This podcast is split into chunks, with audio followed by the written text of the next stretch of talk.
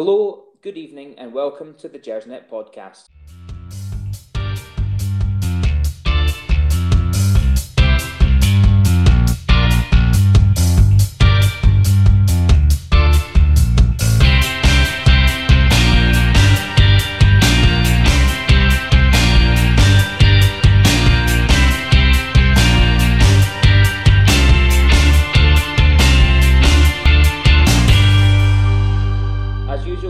To you live to bring you the very latest Rangers news, views and opinions, so thank you very very much for joining us tonight. Now, if it's your first time listening to the JazzNet podcast, then a very special welcome to you. Um, as well as going live on YouTube, we're also going to be available for download later on uh, on iTunes, on Acast, Stitcher, Google Music, wherever you get your podcasts from. Um, so a wee subscribe is always greatly appreciated. Now listen, we've got a jam-packed show for you this evening. Uh, we're going to be looking back at the Hibs game this afternoon. We're also going to be addressing the shape of the squad, the latest transfer gossip. So settle in, let's get down to business. My name's Ross Bennett. I'm going to be your JazzNet host this evening, and I am delighted to be joined by two regular JazzNet pod contributors. First up, uh, it's a very warm welcome back to Pete. Pete, welcome back from Australia. How are you? Yeah, great. Just uh, getting used to the, the, the German weather of twelve degrees here just now, so I believe it's in Scotland the same. So we went to sort of a twenty-six, twenty-seven degrees way down to twelve within a few weeks. So, but really a lot of rain in Australia, so it was a wee bit like Scotland except warm. A wee bit like Scotland but warm. Did you manage to keep up with the football while you were there? Yeah, well, kept up with Rangers T V. Unfortunately, at the when I was there, I couldn't get it onto the cast, but I had, so I was watching it on my telephone. But uh, yeah, kept up with it. Well, listen, it's it's fantastic to have you back. Looking forward to the show this evening. Um, also with us tonight, we have uh, from on loan from the ever-popular Four Lads Had The Dream blog, uh, very warm welcome back to Stevie Clifford. Stevie, now I hear you had quite the memorable day at Ibrox today, is that right? Yeah, it was a great day today. Um, fortunate enough to be invited along to do um, a Czech presentation um, around one thirty prior, obviously, to the teams, et cetera being there, so... Um, that was obviously for the, the recent Rangers Youth Development um, raffle that we did and raised nearly six thousand pounds for uh, the youth. So it was really it was really brilliant to be pitch side. Managed to get um, some pictures with Mark Haitley and doing the pre- uh, presentation with Colin Stewart and stuff like that. And then I thought that was going to be the end of it, but I was fortunate enough to be, um, you know, we got to see both teams come in and they uh, managed to get a picture with the manager, which was a dream come true, and um, a couple of the players and things like that. So it was great to see them up and close and things like that. It was, it was just, it was a dream for a wee geek like myself, Ross. For a wee geek.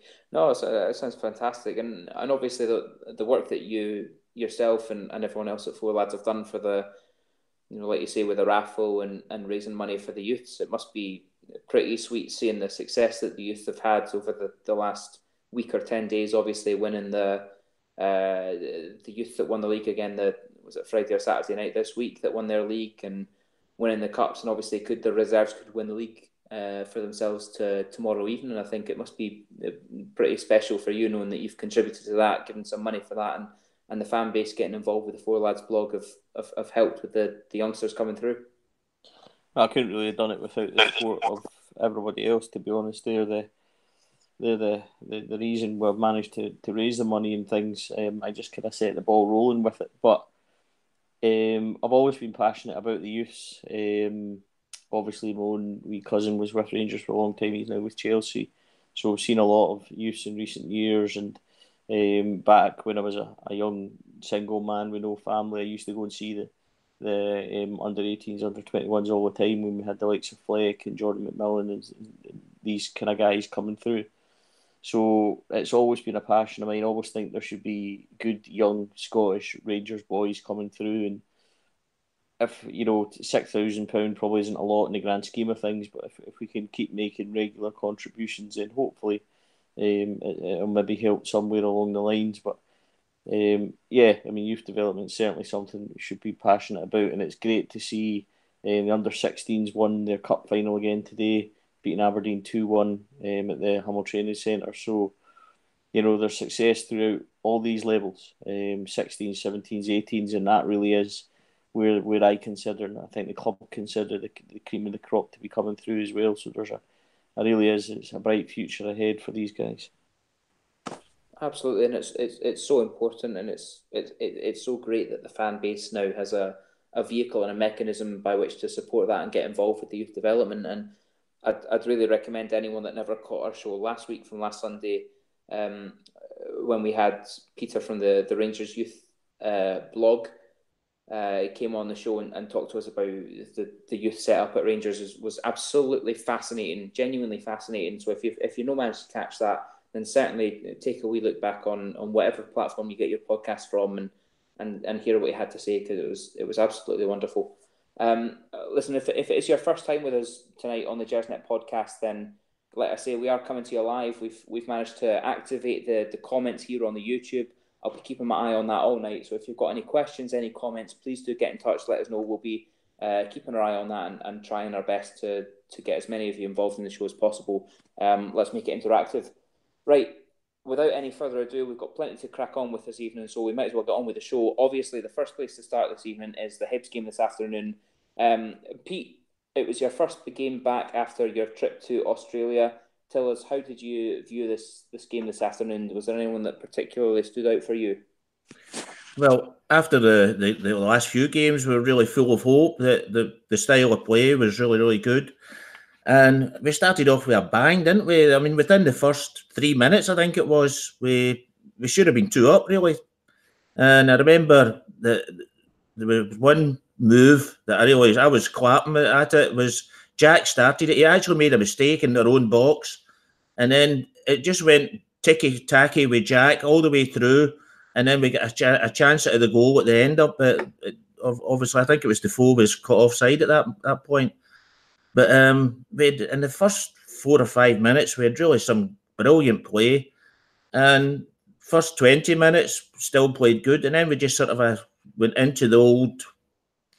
Uh, style of, of slogging and just not, not really getting there, and and then turned to the second half of the, it just died a death, really. I think Hibs, they set up as a diamond to match our diamond, and it seemed to take away all the, the wind out of sails. So the the second half wasn't that great. No, I, I completely agree. Um Stevie, Pete suggested there was a wee tactical tweak from Hibs in the second half. If we, we'll come back to the goal and, and everything else later on, but the second half we certainly seemed to lose a wee bit of momentum, and it, it, in a way it became a bit of a stalemate and certainly became quite a forgettable forty-five minutes of football. What happened in the second half that made us lose that momentum? Why why did that happen in your opinion? Well, we didn't press the ball um, and we became deeper than we really need to. Um, I mean, it's all it's all good and well being compact and, and being hard to beat, and I think the issue was that every time Hibs got it, and they, they had most of the ball at least for the first twenty minutes of the second half, but every time they knocked it about, we were we were really well organised, and for this is where I kind of like watching, because it becomes like a game of chess, and although it is boring tacti- um, attacking wise, tactically it's you get to see how well organised Rangers are, and and how the changes that we've recently made kind of work, because what happens is when we go in that kind of mode, Arfield sits in um, and it, and we become like a really tight four. So it's almost, you know, you've got two banks to try and get through. And and Hibs, I don't think they, up until Camberi got his chance, um, I don't think they had anything on target. They had a, a wee um, kind of sclaff effort by the um, substitute that came on, uh, number seventeen. For Hibs, but apart from that, there, there really wasn't anything, and that's where the, there's credit, um, you know, to, to come in. Rangers have, I think, four clean sheets in five now. Um, Katic has, has been immense during that for me. Everything coming at him in the air, he, he sweeps up, and but there's a, a proper blend now, um, where you can see there's a there's football and brain in there with, with Davis and Arfield and things. So as much as attacking-wise, we didn't do that well because we weren't pressing and pushing high up as we should have been. Um, Hibs were, were, I think, a man in midfield as well, but they still couldn't create anything. So the point being that, yeah, it wasn't enthralling to watch attacking-wise in that, but there is a lot of positives to take out of how we kept our shape, limited them, and basically forced them every time they came with it in midfield, they were forced to go back the way and recycle it, and that's why it was kind of poor in the eye. But for us, um, you know, shape-wise and things, if we if we manage to keep that, that compact and, and stop teams from getting chances like we have done recently, then we'll, it's a good sign going forward. It's an interesting one, Stevie, because actually, if you look over the course of the season, Hibs have been a difficult opponent for us, and, and certainly very stubborn, and they've nicked results against us, arguably, where they, they shouldn't have done, and, and, and we've let ourselves down. Well, obviously, we've let ourselves down against Aberdeen and Kilmarnock, but we've also let ourselves down against Hibs over the course of the season. Um, but it sounds to me like you are fairly impressed with the way that we not only controlled the game for a lot of the first half, but then in the second forty-five, when there were perhaps changes from Hibs, how we reacted to that, how we responded, how we kept our shape, kept a solid structure, and um, you know, managed to absorb any pressure that came our way. There's a there's a comment here on the on the YouTube uh, from T eighty-four who says that there were too many passes backwards in the second half. Um, perhaps we weren't clinical enough. Perhaps we weren't pushing forward enough. He, he, he highlights Kamara had a fantastic chance to shoot in the second half. I know exactly what he's referring to. Fantastic chance to shoot where someone perhaps who was more attacking minded might have taken an effort on goal. Would you agree with that, that we were passing, you know, perhaps retaining the ball too much without looking for a cutting edge, or are you pleased to see that in, in games against oppositions where we have struggled so far this season? Um, no, I think it's a fair comment the boy makes. Um, I, I know the one that talking about Kamara, he was on the right side of the box, um, nearest the, the main stand the second half. I think Kamara, I, I don't think he's that type of player, to be honest. Um, I didn't think Kamara was that great today. I've seen him being, being a lot better, but the word passive is probably the best word to use here. I mean, um, we've seen it in performances before this season when it's been like that. Um, and it's cost us. We're fortunate today that it didn't.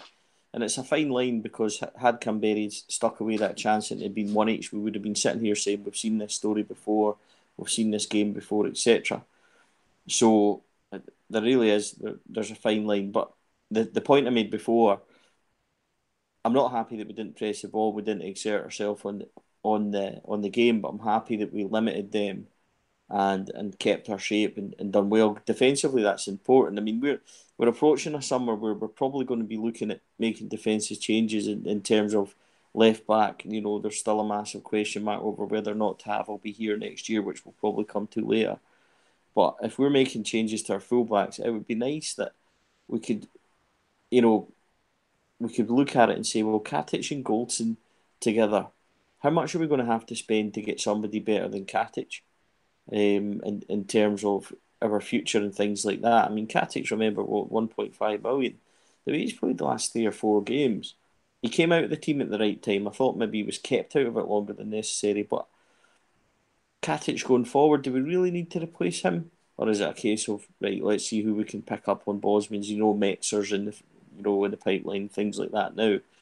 Um, we'll obviously touch on that later, but there is, there's positives.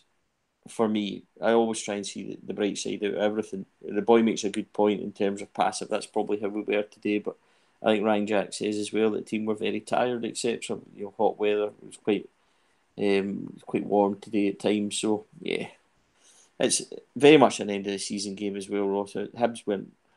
I don't think they were that interested either, mate. To be that honest. Tell you what, Steve, you're making my job very easy, because the next thing I was going to come on to there was Nico Katic, who. Um, I think has been has been more than solid and more than dependable in the last two or three games, and then today I thought strolled it. To be honest, I thought he cleaned up everything that he was asked to clean up. Um, he he moved about the park superbly. Uh, I, I I never once felt the slight apprehension, the slight unease that we felt with Nico Katic before, um, and I was I, I, absolutely impressed with what the the lad was doing. And we have to remember that he's a, a young lad who's obviously in a, a new novel environment for him, a new team with more expectation and more pressure than he's ever been exposed to before. Um, and I think he's, uh, you know, I, we've we've we've all sat on this podcast before being somewhat critical, perhaps, of the way that Katic was treated in the, the middle portion of the season. Obviously, he played a huge number of games at the start of the season, particularly in the Euro qualifiers. and then was taken out of the, the team for an extended period. And, you know, there was all this chat of free the Katic one, and um, we'd want to see him back in the team. But perhaps the, the, the management of Nico Katic as a player and as a, a human, as an individual, has been um, perhaps Gerrard and the management team have got that spot on. And I was I was delighted with the way he played today. I thought he was exemplary, and I thought he was um, really showing the the promise that we've perhaps that we we hoped for when we were first linked with this young raw centre-back for Croatia. Um, Pete, one of the, the, the main talking points before this game was when the team came out ninety minutes before the before kick-off, um, a, a huge question was always going to be who leads the line. Morelos back for his suspension, Defoe in decent goal-scoring form, the team putting away goals left, right and centre without Morelos, uh, who, who leads the line. And Morelos obviously was left on the bench today. Uh, Defoe, given that, that starting striker's been, uh, berth. Pete, in your opinion, is that the right decision to leave Morelos on the subs bench? Well, I, I really think it was the only decision that Gerrard could have made, because I think if he had have brought in Morelos uh, today at the, from the beginning, I think he would have been leaving himself o- open for a lot of criticism. Um, it's a tough decision to make to leave your top goal scorer uh, on the bench, but I think hopefully it'll make Morelos think a, a bit about it as well, why he's been on the bench. And I think the, again, Celtic will probably start without him as well, so especially with his record against Celtic. Um, one thing I was wanting, we were talking about defence here, one thing I want to, to, to say as well, um, James Tavernier, I think the the difference in him, his defending this year under the, the Gerrard uh, and his staff's training, I think he's absolutely come a million miles from where he was. Uh, that, that just that, and I, I know we're going to talk about a Players of the Year awards in a in a, some time, and I just think he it's absolutely terrible that he shouldn't he was not named in it. So uh, why do you think that might be, Pete? Why do you think that his defensive side has, has come on so much over the past six to nine months? Well, I would take it it's a lot to do with the training staff and, and the, the training that he's getting. Uh, he's, he's still had as many assists, but I, I don't think he's as gung-ho as he used to be. He's sort of a now thinks about it. And I think, um, well, we've seen quite a lot that uh, that nobody covered for him when he was... Uh, When when he went forward. And Candeias, we, we've seen with a couple of goals that Candeias, I can't remember, was it against Celtic that he just stood and watched, uh, put his hands in his knees? And I think, well, Candeias, he looks like he's working really hard. A lot of times he just lets his player go. And I think that put a lot of pressure on Tavernier as well. But I, I seem to think with Ryan Jack in there, he covers a, a, a lot. And I think that's just people covering for him, plus the fact he's not so gung-ho. And it's the coaching, I think, has really brought him along really far. It's it's a really interesting one. To it, it's impossible to predict the future for James Tavernier. Um, he's he's. I think, you know, we we're obviously Pete. We were chatting before we come on air just now that, you know, he's what he brings to the side is is perhaps irreplaceable. Um, Obviously, the, the, the number of goals and assists that he that he contributes, not just in one season, but year after year after year, is is remarkable for a, a right back. And obviously, a modern day right back wants to push forward, wants to create, wants to assist. Um, but it's you know it's a really difficult one, because perhaps his defensive side has been shown up in the past as as being somewhat lacking, and and and that's not without justification. There's a number of goals where you can quite specifically point to Tavernier for losing his man at a cross ball or or whatever it might be. Um, so it's a, it's a really difficult one. And, and like I say, we're going to push on and talk about the state of the squad and transfer talk in, in a, a wee while this evening. So we'll, we'll definitely come to that. Um, one of the, the biggest talking points this evening, Stevie, is always going to be the, the red card for Alan McGregor, a man who has been Mister Dependable, Mister Reliable, someone who quite conceivably could be Rangers Player of the Season this year, particularly if you look at the European performances earlier on in the season. Um, he finds himself on the receiving end of a red card this evening. Uh, in my opinion, it was wholly deserved, and there is very, very little you can say in his defence Um, Stevie, talk to me about Shagger's red card today. What is what is he thinking? What's going through his mind there? I'm not sure. Um, but we shouldn't be shocked um, because it's not the first time he's done it this year. Um, and that's difficult because Alan McGregor has been exceptional for us. But we're talk- we're not talking about a young guy. We're not talking about a guy that doesn't know about Rangers. We're not talking about a guy that, that hasn't been there and done that with regards to our club.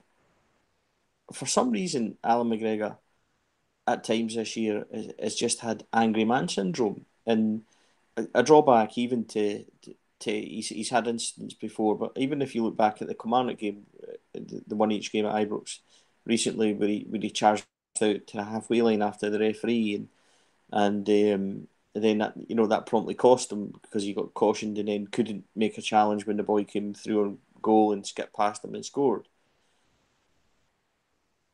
There's a there's a fine line between being a good leader at the back and, and being over aggressive and and, and passive aggressive and stuff like that. And Alan McGregor recently has, has overstepped the mark. What he was thinking about today, I just don't know. McNulty's stood in front of him and, and been a bit of a pest, and he'll get the free kick for it. But the replay was just hideous. I mean, we, we were in the ground and I couldn't understand it at the time.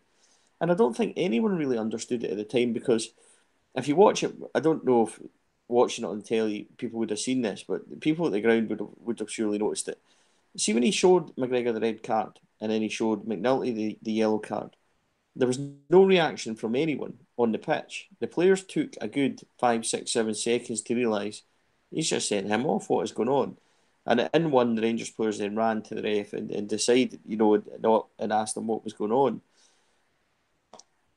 It just, it, it looks even worse on the replay. And I, do you know what? I can't offer an explanation. I just don't know what he was thinking. I don't know what went through his head.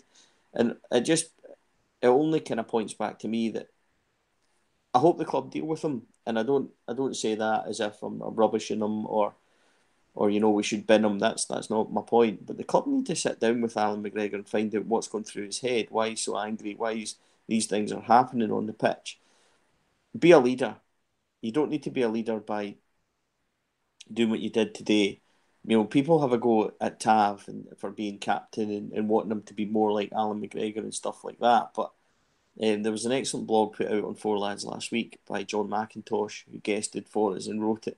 On, on some of Tav's stats and things like that as captain. That's how you be a captain. That's how you be a leader. You don't need to do what you've done today. You don't need to be the guy that's constantly on um, at the referee. You know, you can be on at a referee and do it properly, but we don't want guys chasing um, referees to halfway line when you're supposed to be in goals and things like that. And let's be honest, Alan McGregor's thirty-eight. He's, he's in the twilight of his career. He's back playing for Rangers.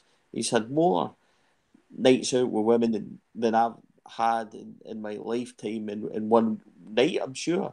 He should be happy, he should be relaxed, he's playing for his boyhood team. Somebody needs to sit down with him and, and sort it out because it does us no good.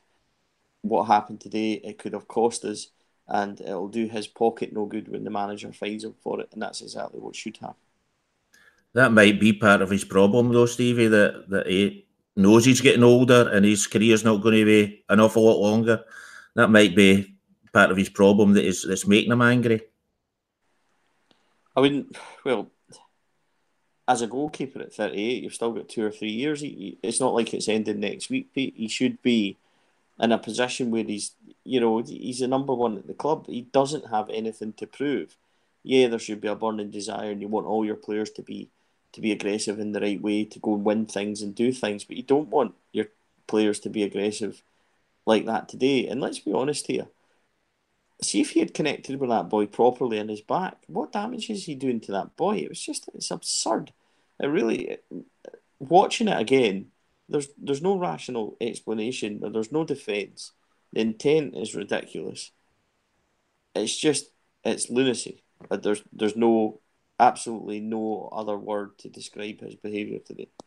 You're right, Stevie. It's, it's absolute madness. Um, And there's, I don't know, there's there's there's almost, you can't justify the thought process that goes on behind that, because there is no thought process behind that. It's um, it's incredibly difficult to try and rationalise or justify what he's done there.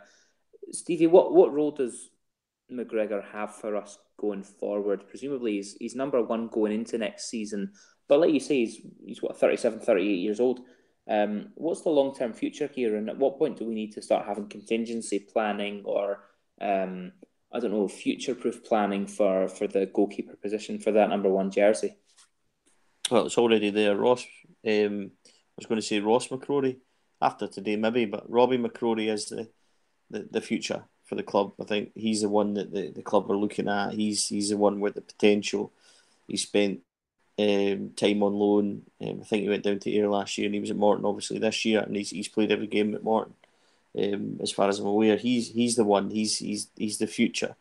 But um, Alan McGregor comfortably is our number one for the next two and three years, and he, he shouldn't. Like, nobody's pointing out that he should be, you know, ostracised and, and put out the team after tonight, after today. But the the point is, the matter is that Alfredo Morelos has let Rangers down at times this year. Alan McGregor's done it as well, and Alan McGregor could have cost us big time. And it goes back to kind of a point I made before about our shape and our defence and, and stopping Hibs. For the last five, six minutes when we had a, a midfielder, a young midfielder in goals, they never got near us.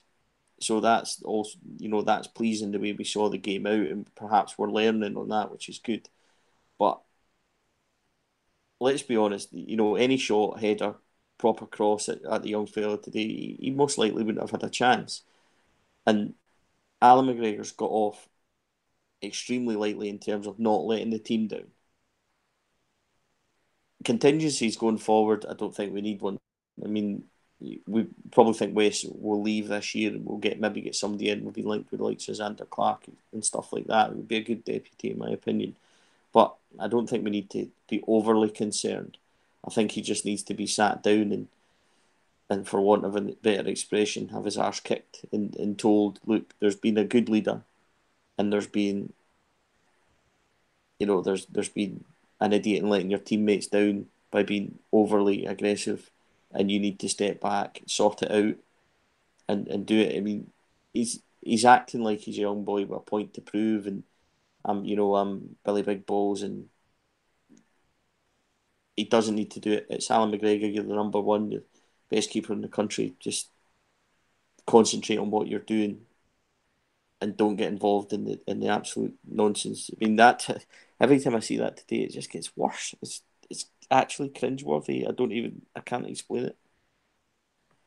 Aye, it does. It gets worse and worse every time you see it, and the intent is is, is somewhat baffling, if we're honest. Pete, how do you feel about Wes Foderingham coming into goals against Celtic next season in um, what could be described as a dead rubber, but there's no such thing as an old firm dead rubber. This is a huge game for, for Rangers in the, not just in the course of this season, but as a springboard to next season. How do you feel about having Fod as as the man between the sticks there? Well, Wes Foderingham, he's, he's, he's never really let us down, has he? He's, I mean, he got dropped for McGregor. McGregor is a better keeper.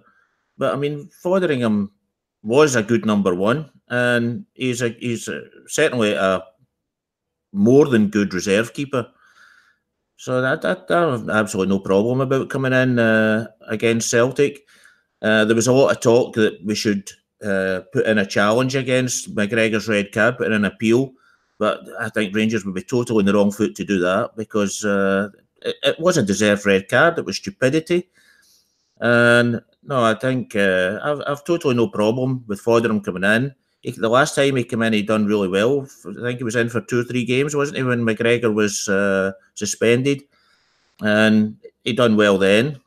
And in one way, Fodderham's been a wee bit unlucky that he's, he lost his place in the first uh, first place, but um, McGregor is a better keeper, makes better saves. Uh, but I've I've, I've I've I've every confidence that Rangers are going to do to Celtic what we've done with them on the twenty-ninth of December, and they won't be in our, they won't be near our goal that often. So I'm not really worried about the keeper. Might put, play Ross McCrorie again, because hopefully he'll he'll be enough.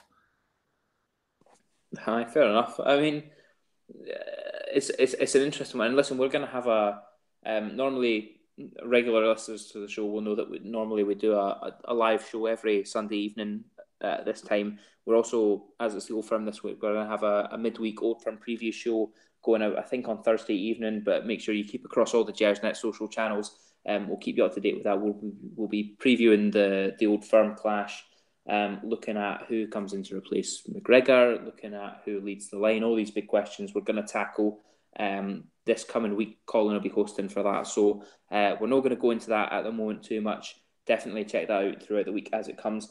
Um, Pete, I'd like to talk a wee bit more in a broader context now, if we move on specifically for the Hibs game, to look at the the, the, the wider league, um, how it's gone for us and, and how we look to progress going into twenty nineteen twenty twenty season. Obviously, Celtic wrapped up the title yesterday with uh, three points away at Aberdeen. What a shock that was, by the way, that Aberdeen couldn't beat Celtic.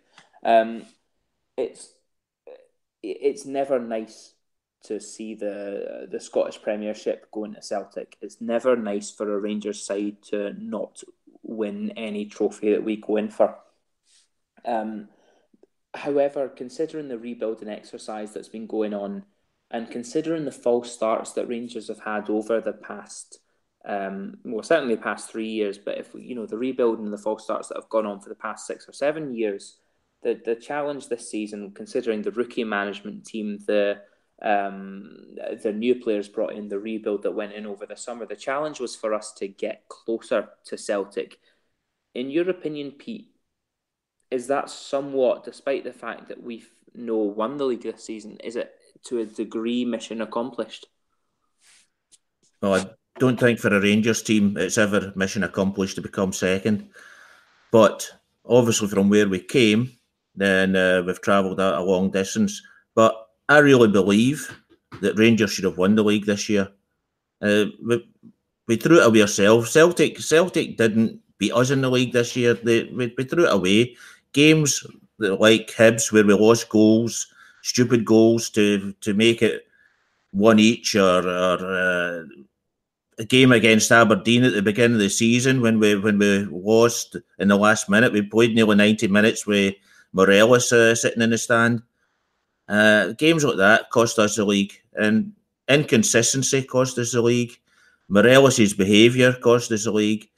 I, I certainly don't think Celtic, because Celtic were there for the taking this year, and just unfortunately we weren't big enough to stand up. The players weren't. Um, the the they did they didn't. Uh, the like some Morelos getting sent off and things like that. McGregor, the way he's been acting, we've just been not good enough, not inconsistent, too inconsistent, and hopefully that we'll get things like that sorted out and we'll come out, because we have really played the best football this year, I think, in, in, in spasms. That that we, I mean, the likes of that move in the second minute, I think it was, of the game today. I mean, I was just absolutely up my feet, standing clapping at it, and I, I really think we, if, if with a few players Uh, added to the squad, I really think we, we, we should be right up there for the title next year. I, I, I totally agree with you, Pete. I think that um, it's we we, you know, we said this last week as well when, when Stevie and John were on the show. We said that the, the difficult thing for us to, to kind of swallow is that it's been fine margins. It's been the Aberdeen game, the Motherwell game, where we've dropped points in the last minute. The the converse of that is that Celtic, you know, they, they had, was it back in February, February or March, they had uh, Dundee and Kilmarnock, where they turned draws into wins in the last minute. If if those results had gone the other way, they lose six points there, and we pick up six point, uh, four points there.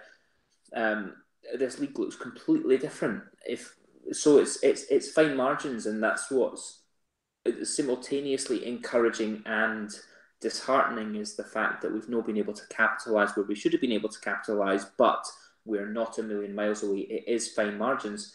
Um, Stevie, how confident are you of stopping Celtic getting ten in a row? And, and perhaps on a bigger point, how important is it that we do stop ten in a row? Is that is it meaningless, or is it quite significant that we do win the title within the next two years? Um, difficult question. Tenero is meaningless to me in terms of uh, it's a, my opinion, it's a fallacy. We weren't there for, you know, half of them. Um, they done their best to bury us so that they would have this chance. Um, different discussion possibly, but in, in terms of, of them winning, I'm not interested. It's, it's more about Rangers returning to where we belong and, and completing our recovery, and that'll not happen until we win the league title. Um, I'm confident in where we're going. Um, I'm confident in the summer. I've said that vocally. I've, I've said that before. Um, I believe that we'll do big things this summer.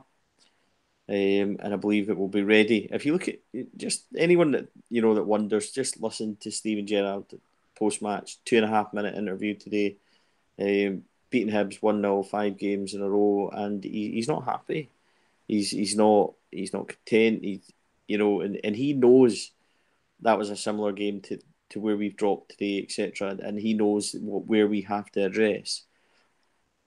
Stephen Gerrard isn't here in a jolly. He's got a huge reputation, which he's very much put on the line, and he's desperate for us to be winners. Um, I, I just, you know, Pete, he talked about this season being a missed opportunity and things like that. And yeah, in some ways, maybe in other ways, it's, it's like you say, it's fine margins, but I'm confident in where we're going. I'm confident in what we're going to do to be there. Um, and it's a, a huge summer ahead, and, and I'm confident we'll get it right. I'm confident we'll be ready for next year. Can I just say, is one thing that that uh, I've watched and saw all year is that see when Celtic are winning one, are drawing one each with five minutes to go, you're sitting uh, praying that they're not going to score. See when Rangers are drawing one each, you're thinking to yourself, we could play here another five hours and still no score. That seems to be the difference between the two teams as well. Celtic seem to have that drive to get a, a result to the last second, and we just, in the, the games that we draw one each, we just seem, you know, we're never going to score. Now, Pete, is that is that a physical thing? Considering we have the top scorer in the league in Alfredo Morelos, we have one of the greatest goal scorers of the English Premier League in Jermain Defoe, and actually we have a. a very potent attacking mechanism sat behind them with the likes of Scott Arfield, Daniel Candeias, Ryan Kent. Um, or is that a mental thing, in your opinion? Why is that? Why is there that um, the imbalance where you're hoping they didn't score, whereas you're confident that we won't score? I don't I don't really know. I can't put my finger on it, but I, I think it might be that uh, Celtic throw extra men up into attack, because I've even seen their centre-halves moving up. Uh, Whether it's a mental thing from other teams, the likes of Kilmarnock, thinking, oh, we're going to get a draw here against the champions, we'll try and hang on, and then they, they stop attacking. I don't know whether it's that's a part of it. I'd certainly think that teams at the moment are more frightened of Celtic than they are of Rangers. So I think that's possibly uh, one part of it. But uh, to put my finger on exactly why, I mean, the games that we we have... Uh, drawn or, or, or even lost, some of them, where, where, where the team have broke away and scored a goal. I mean, as I say, we, we just never looked at scoring. We just, uh, we, it was like hitting your head off a brick wall the whole day. And I think that's the difference. And, and I suppose that's to do with consistency. Listen, consistency could be, uh, well, let's say inconsistency could be the, the, the tagline for our season, of course. And not only have we spoken about that on this show, but it's it's coming out of Stephen Gerrard's own mouth is saying that inconsistency has, has been crippling for us over the course of the season. Um, perhaps you expect that with a rookie manager, perhaps you expect that with a rookie management team and with a new squad all coming together. Um, but that inconsistency does seem to be dying away to a degree. Uh, obviously, we now make that what, five games, one in a row, and four out of five games with, with a clean sheet.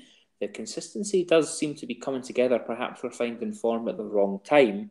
Um, but I think we're now at the point where, in my opinion, and, and correct me, guys, if, if, if you think I'm wrong, but we now need to be looking towards um, a springboard into next season, because uh, obviously, as we all know, the, the close season in Scotland is criminally short, and we will be uh, finding ourselves in the European qualifiers within two months.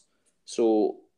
it's now all about gathering momentum, gathering pace, and and, and crucially for this squad, gathering confidence and, and springing into next season with a, a positive mind frame and, and with good results behind us, knowing that we can beat anyone in this league. And, and, and the important thing there is knowing that we can beat Celtic next week. Um, Pete, before we move on and look at the state of the squad and, and talk about transfers and the latest gossip, in your opinion, what's the game plan for the rest of the season? Um, I've got one eye on the fact, as, as Stevie mentioned earlier in the show, that the youths at Rangers have been doing in, incredibly well recently, and that the, the under eighteens won their league last week. Um, there was a cup win for the under sixteens today, and, a, and the reserve team can win their league on Monday. And I'm sure by the time a lot of folk listen to this podcast, the reserves, let's hope, have, have been able to win the league and, and secure um, the, the equivalent of Champions League football. What's the game plan for the rest of the season, in, in your opinion? Is it worth blooding the youngsters through, or is it worth pushing on for the six points, considering on paper they are dead rubbers, and there's no dead rubbers in Scotland, there's no meaningless games in Scotland. Um, is it worth playing those youngsters, or is it worth pushing on for the six points? No, well, it's only two games left, and one's against Celtic, so we always want to win Celtic, so I wouldn't, I wouldn't uh, put youth players in for that. I, I mean, I think... people forget, it's all okay saying the under eighteens played great and they're, they're, they're playing, but people forget there's a really big jump between youth football and playing against Celtic.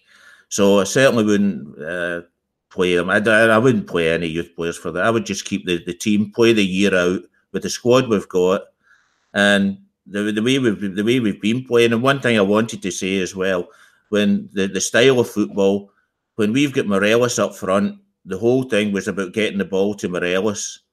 And the way we've been playing the last five weeks, we've been far more flexible with Davis going through, Arfield going through, and, and at different times. So I think that's been a big difference as well, that we're not just, we're not as um, readable, that, that uh, people can think, oh, well, they're just going to punt the ball up to Morelos and Morelos will try something. And I think that, that's been a big difference as well, the, the way we've been playing the last few weeks, that we're, we're a lot more um, flexible.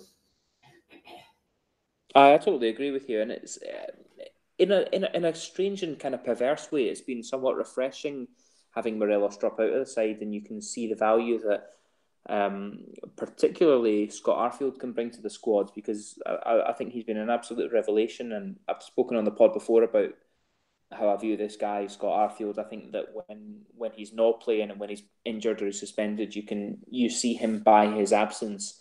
Um, the the value that he brings to the squad is is incredible. And actually, this this brings us really nicely onto the final topic that I want to discuss with you tonight, is is transfer talk and the state of the squad. So just before we, we push into the latest transfer rumours, I think it's a really nice little segue into talking about current players um, and, and seeing where we are with the squad at the moment. And um. Pete, if we stay with Scott Arfield, he, he's verbally committed this week in an interview with Ladbrokes. He's committed to staying at Rangers. He he acknowledges interest from the likes of Southampton, the likes of Crystal Palace, who are probably going to pay him more. Obviously, a, a, a bigger current media profile at these kind of clubs, bigger exposure, um, and certainly a bigger pay packet. Um, but Scott Arfield is verbally committed to Rangers, saying his family's happy here, he's happy here, he likes being back up the road, he likes... Um, the environment, he feels appreciated. How important is Arfield to the squad, and, and what kind of role do you envisage him having next season? Well, he's one of the few players that can play between the lines for Rangers at the moment, and that's his big thing. He can ghost into the box. And I, I, hope, I hope you're not suggesting there's going to be a straight swap for Armstrong, by the way, at Southampton.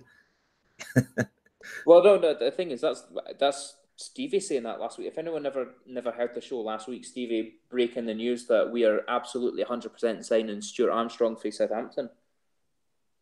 I'll let Stevie answer to that one. Aye. Stevie's not beating. No, well, um, Arfield obviously played a big uh, part in the last uh, few games, and I think it's definitely a player that I would I would be hoping to keep. Um, I think we're pretty all sure that Morelos is going to be leaving, so we'll probably be changing our style anyway. And hopefully, if we're looking for a new centre forward, that they'll get one where Arfield will play the sort of way he's been playing the last two or three weeks.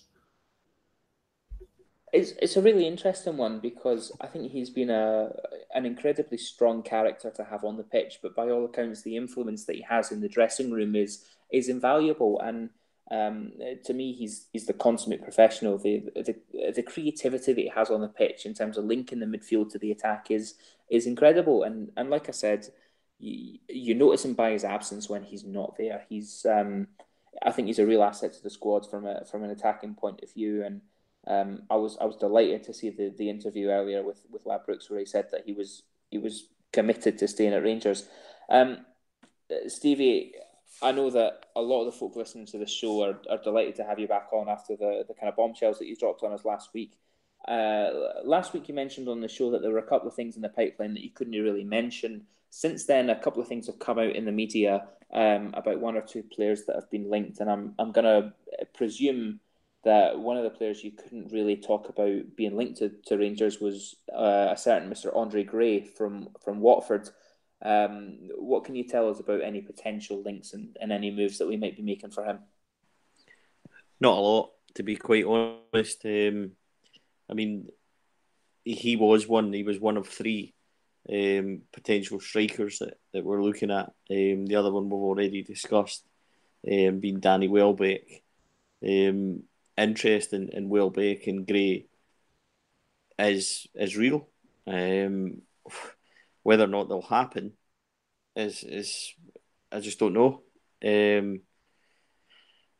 it, it just kind of goes back to what I'm saying. Like a, a lot of the names that I've seen um, will surprise people because in many ways I think we're we're punching above our weight. But it, it goes down to the kind of Stephen Gerrard factor. Um, in terms of people will want to come here and play for him. Uh, you've seen it with the likes of Defoe, even uh, the likes of, of Arfield and Davis and things. That when you get these guys and and reasons, kind of maybe different shape and why we're playing well is that guys like Arfield and, and Davis have, have genuine quality. Um, and I don't mean that disrespectfully to our team. I just think that they played in the Premiership, that they're quality players down there, and, and they've shown it in their time here. Um, the guys that we're looking at and aiming at are, are exciting. I mean, people have, have kind of rubbished the, the Danny Welbeck thing and, and rubbished the Andre Gray thing, and, and I'm I'm not saying that they're coming. That's that's not what I'm saying at all.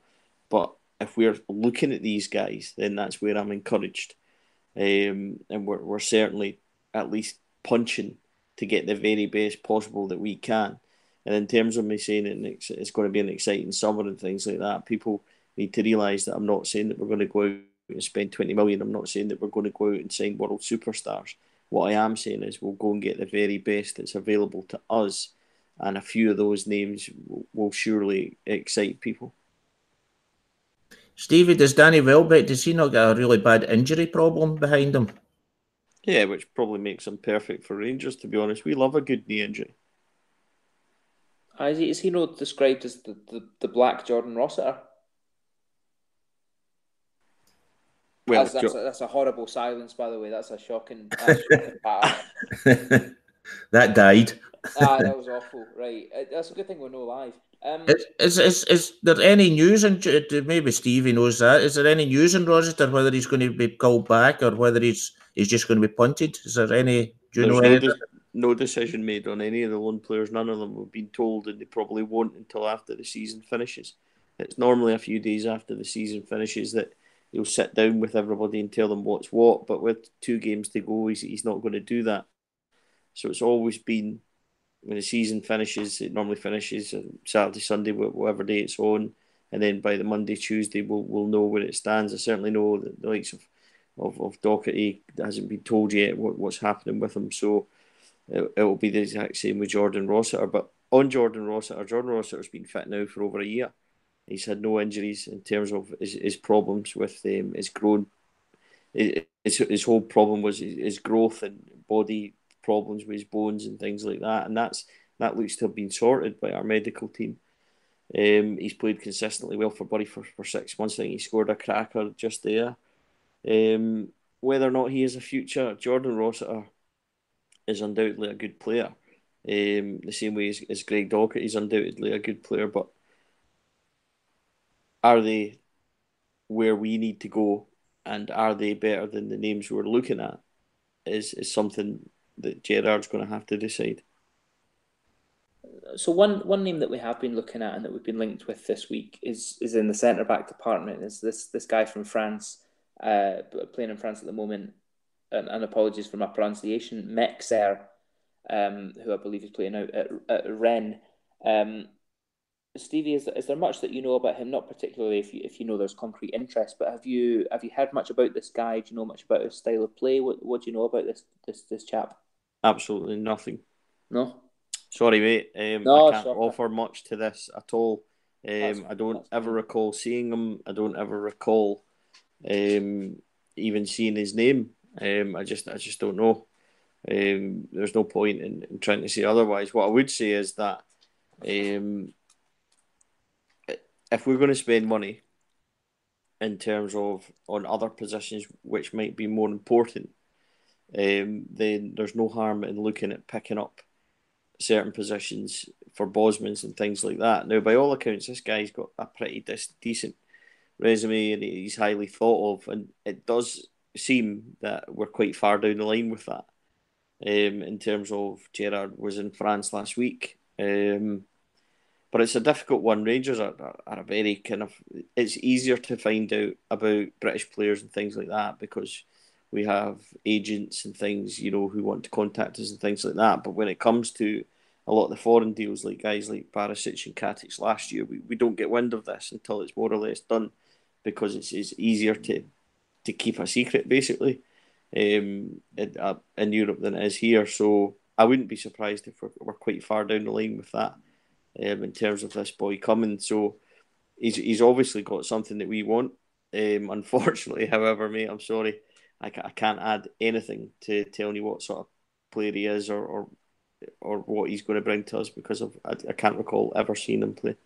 Well, do you know what? Thankfully, this is my time to shine. Um, for anyone that doesn't know, I've, I've I've been living in Luxembourg for the past year, um, and I'm moving back to the U K in a couple of weeks. But I'm a for now I'm a Luxembourg resident, and obviously the football out here is absolute garbage. But we're very very close to France, and a lot of the, the football you'll get on the telly is Um, French, Belgian, German football. So I've, I've been watching a, a hell of a lot of continental football over the past twelve months. Um, and for a, a, a football nerd like myself, it's it's wonderful. I've loved it. Um, what's interesting about the French league is that you have a real uh, a real break in the in the quality, and that the, the the real top, the pinnacle of, of League One in, in France is is exceptional quality. The creativity flowing through teams like Um, Paris Saint-Germain, Marseille, Lyon is is exceptional. They're they're incredibly creative players, flamboyant players who who could hold their own in, in any league in, in Europe. Uh, but then you kind of break down outside the top five in France and it becomes very industrial and almost heavy-footed and, and cloggish football. Um, and actually, in, in, in a lot of ways, is is not too dissimilar to Scottish football, in, in, in my uneducated opinion. Um, and and that's where you come into contact with guys like Mexer, um, is, is because the, the the style of football they're asked to defend against in in the whole in the main is is, is very similar to Scottish football, and it's not particularly cultured. It's more about physicality. It's more about brute strength. It's more about um, you know battering down teams, and and that's what. Actually, because I've seen I've seen Mexer a few times now playing, and I watched the, the cup final recently against Paris. It's it's what he does very well. Is he's he's no frills, he's no nonsense. Um, he's a bit more polished than a Nico Katic, but he, he. I was saying just before we come in here, I said that you know when I was growing up, Rangers would always have a no nonsense, big, tough centre half who would clear his lines and not necessarily do a whole lot more, but that's what you want him to do. And perhaps we've lacked that over the past maybe decade. We've, we might have lacked that.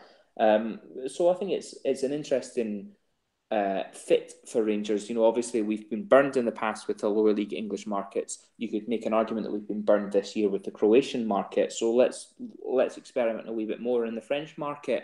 In my opinion, if this guy's coming on a Bosman, he's out of contract, and we're just paying the salary as opposed to a transfer fee, could be a really, really interesting proposition. I'd be, I'd be really keen to see how this worked out. Um, Pete, if we're looking away from the transfer rumours as to, to who's coming in, we might need to take a wee look at who's going out. And obviously we've spoken a lot about um, comments that Gerrard has had around players who, if they're not going to apply themselves, they might need to find themselves a new club, such as perhaps the Barisic, the Gresda, the Laffertys of the club. Um, we've spoken in the past on this podcast, though, about Alfredo Morelos, and, and you mentioned ten minutes ago that it looks like he might be moving on in the summer. Um, it's not a particularly controversial opinion. I think that, that's fairly widely accepted. Um, but we spoke maybe two months ago about Morelos having a transfer value perhaps of up to twenty, even over twenty million pounds. He's now found himself out of the team for the past five weeks through suspension, and then today finding himself on the bench. That twenty million pounds, do you think you now would need to revise that figure? Has that dropped at all over the past couple of months? No, I don't think so. I think um, I think don't think Rangers will sell him if, if he's going to, if they're going to drop the price to ten million or, or nine million. I don't think Rangers will sell him. I think they'll keep him. He's got a contract now to twenty twenty-three. So there's, we're not, we don't need to sell him. Uh, so I, I, I don't think Rangers will sell him if the, the price is going to drop down. So I think if any team wants him, they're going to have to come in. They're going to have to pay what Rangers want for him. Um, it could it probably could bring the price down a wee bit because of of his uh, the way he behaves. But I think uh, any team that wants him, they'll probably be hoping that we can sort out all his problems on the field, and the it, it, it, they know he's a he's a twenty million pound striker, but it's just whether you get him to to, to be cool headed, to just do it, do the right things on the park, and not do the stupid things. It's it, it's such a difficult one because, you know, he's he has now missed a lot of football in the run into the season. Um, and in the run-up to the transfer window. So it's, I, I know that we're going to be covering this in quite significant detail over the next three or four weeks, so I don't, I don't want to go into it too heavily here, but it's um, certainly something to keep an eye on. Listen, uh, I'm, I'm conscious of the fact that we're going to be running out of time very, very shortly. Stevie, just before we go, um, we had the announcement this week that there was a, a permanent contract for Stephen Davis will be remaining at the club for next season. Um, after his, his deal expires at Southampton. How do you feel about that? Is that a, is that a positive move, considering that he perhaps had a stuttering start to his second spell at Rangers? It's certainly a, a positive in terms of um, now that he's getting played where he should be getting played, um, being quite uh, vocal, if you like, if you can be, on, on, on our blog saying that, you know, Stephen Davis isn't a ten. Um, I remember the, the St Johnstone game trying to play him as ten, and he, he didn't look capable um, of, of of doing that. His game is very much a, a deep playmaker role, and um, of course he's he's got himself match fit, and it just goes back. I touched on it last week. You know, the players were warned; they were told that you're playing for your futures, and you know you're you're playing for your, your career here. And he took it on board, um, and and he's he's he's proved his worth. I mean, Stephen Davis is, is is a quality player. The question was whether he still had his quality, and he's, he's shown he's had. So, I mean, a one-year deal, it's almost like we're learning. You know, he's thirty-four, one, one year's enough. I'm sure that if he has a good season next year and he, he does the, the same sort of things he has done the last three, four games, then then we could extend it again. But um, it's a sensible move for me, a sensible move for the club, and yeah, I'm glad he's signed, I'm glad he's staying. Stevie, can I just ask you, do you not think, I mean, it's something I believe, do you not think that there was an eighteen-month deal put in place six months ago when Davis joined us, that he would have been here whether he was still rubbish or not anyway? Well, it's certainly been suggested. I don't think it was any surprise, um, you know, that I've, I've said before on the JazzNet forums that um, it, it was done, and, you know, and, and that he would be signing, so I wasn't surprised by um, the announcement during the week, certainly. Um, was it was it done previously? Was there an agreement previously? I think only the real insiders at the club will know that. But um, I'm just, you know, I'm more happy. I don't tend to kind of overanalyse that. I'm more happy with the fact that he's now producing what we know he can, and he's been played properly. It's, these are the, the most important and good things for me. Absolutely, absolutely. And again today, he he showed the the class and the composure and the culture that he brings to the squad. Um, listen, gents, I think that that is probably all that we have time for this evening. Uh, as always, let me first of all say a, a huge thank you to, to both Stevie and to Pete for their excellent contributions this evening, for giving up their very, very valuable time. It's, it's, it's always much appreciated. Um, guys, if you've enjoyed the show, please do be sure to hit the like and subscribe button so that you don't miss a thing from Gersnet. Also, be sure to head over to the website. That's w w w dot jazz net dot co dot u k. Um, have a look on there. You'll get all the latest news. Join in with a very friendly Rangers discussion forum.